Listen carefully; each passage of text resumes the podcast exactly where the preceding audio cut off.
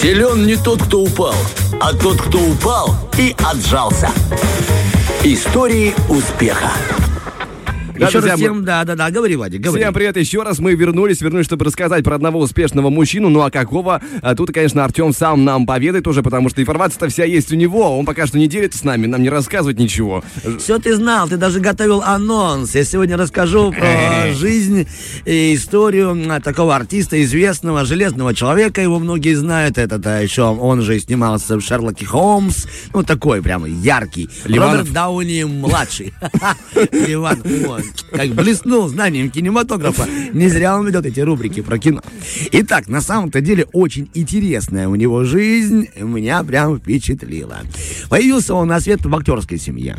Роберт Дауни-младший даже не представлял себе и другой профессии, потому что его отец был известным режиссером, мать была актрисой, хотя пишет автор статьи не очень удачливой, но это по его мнению. Любой сын гордился мамой на Ну да, сцене. само собой. Роберт э, был единственным обожаемым ребенком в семье, которого все баловали, позволяли ему делать, ну, все, что ты хочешь. Возможно, потом это плохо скажется.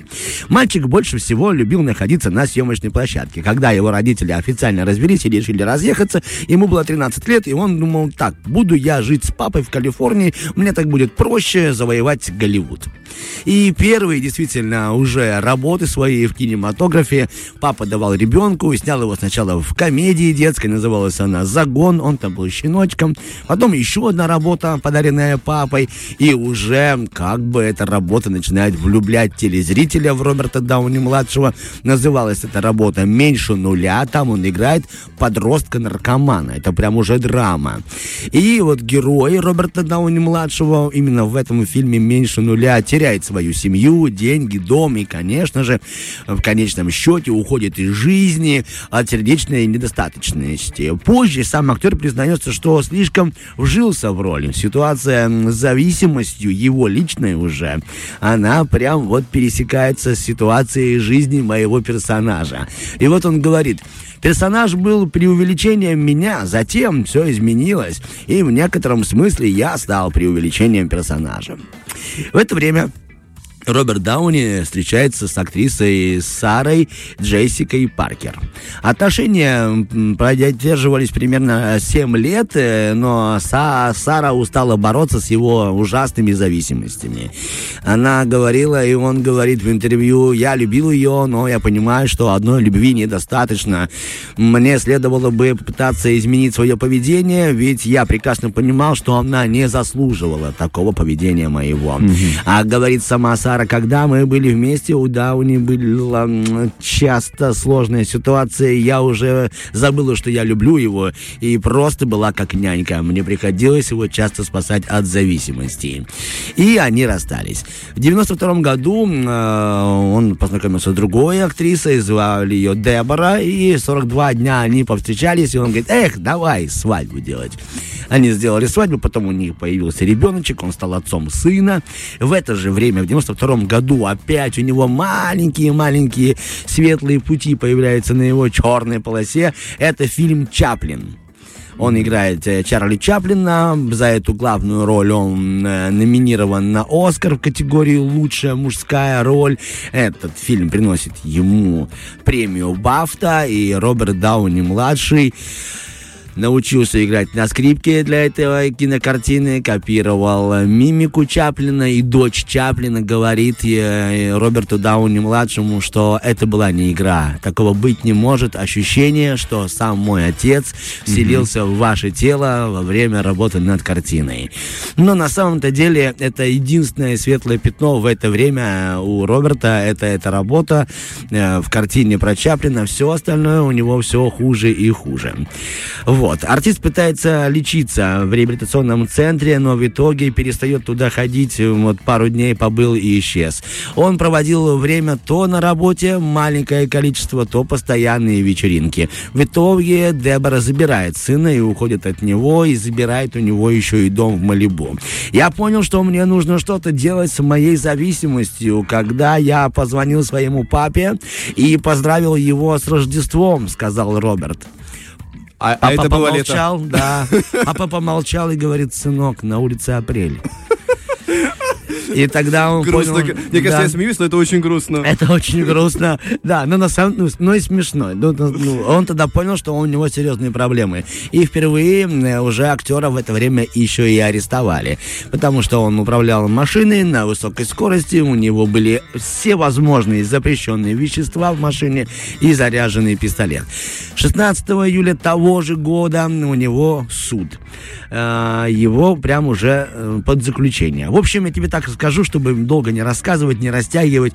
Он много раз был в заключении, он много раз убегал из всевозможных реабилитационных центров. Он туда приходил, он дрался все время в заключении, потому что он уже был хоть каким-то медийным человеком, у него были какие-то удачные фильмы, и все его сокамерники ну, не упускали возможности дернуть его, проверить звезду на прочность, поэтому у него были постоянные драки и постоянные залеты. И от него ушла жена с ребенком. И вот он выходит из заключения, и тут случается самое важное. Кто все-таки делает тот самый переломный момент в его жизни, что Роберт Дауни-младший все-таки стал известным артистом, бросил все зависимости, Я- на помощь приходят друзья.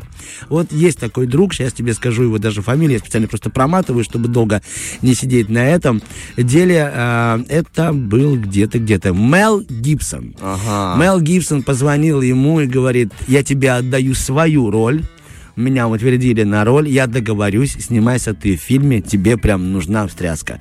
И вот так Мел Гибсон протянул какую-то руку помощи, он начинает сниматься, он попадает в проект, этим проектом руководит женщина, у нее с ним начинает завязываться отношения, и она сразу на берегу предупреждает его. Если ты идешь со мной, то у тебя в жизни больше никаких не будет зависимостей, и ты все прямо вот тут на корню прекращаешь. И даже есть факт, что он собрал все, что у него было, все средства, все там сыпучие, гремучие, и выбросил все в океан. Наконец-то. Пообещал ей быть чистым. И вот он стал чистым. Он начинает сниматься, так появляется в его жизни история, как он гуляет с сыном, видит плакаты и говорит, ах, смотри, сын, у Киана Риза есть «Матрица», у Джонни Деппа есть «Пираты». Я так хочу, чтобы у меня тоже что-то было. И говорит, черт возьми, я же могу так сыграть. И так у него появляется «Железный человек». И совершенно другая история. Знаете, что должны быть друзья, которые вовремя смогут потянуть руку. И вы, если вы друзья, если видите, что ваш друг, товарищ тонет, помогите, помогите. Потом, может, он будет новым железным человеком. Я бы даже сказал больше, что это история успеха Мэла Гибсона, потому что как раз таки он, это к успеху как раз таки он привел. Хотя, казалось бы, да, зачем ему вообще было беспокоиться? Очередной актер, который, знаешь, ну, не может себя держать в руках, Да. но он все-таки проявил внимание, еще роль свою выделил. Это, считай, во-первых, неизвестно, что он мог бы выкинуть на площадке. Это же репутационный ущерб, потому Но что он за него поручился. он выкидывал до этого, знаешь, ты полностью прав, ты говоришь об этом, непонятно. А ведь даже был опыт, он был продюсером одного ночного телешоу, и там тоже он выкидывал. И на всех съемочных площадках его же утвердили на роль в сериал. Он снимался в сериале, и из-за того, что у него постоянные суды, постоянные залеты, бедные сценаристы переписывали все время что-то, переносили съемки, и потом просто его уволили с проекта. Кстати, Даже очень- еще и так. Очень забавно, что в э, «Железном человеке» от фильма к фильму он проходил, по сути, тот же путь, потому что он начинал как тусовщик, который э, не мог себя держать в руках и постепенно пришел к семейной осмысленной жизни, что это довольно любопытно. Но тебе спасибо большое, это крайне, крайне классная история, поучительная, поучительная, что Да, сегодня мы с Владимиром Поляковым учим самих себя хотя бы. в коем-то веке, да. Фреш на первом.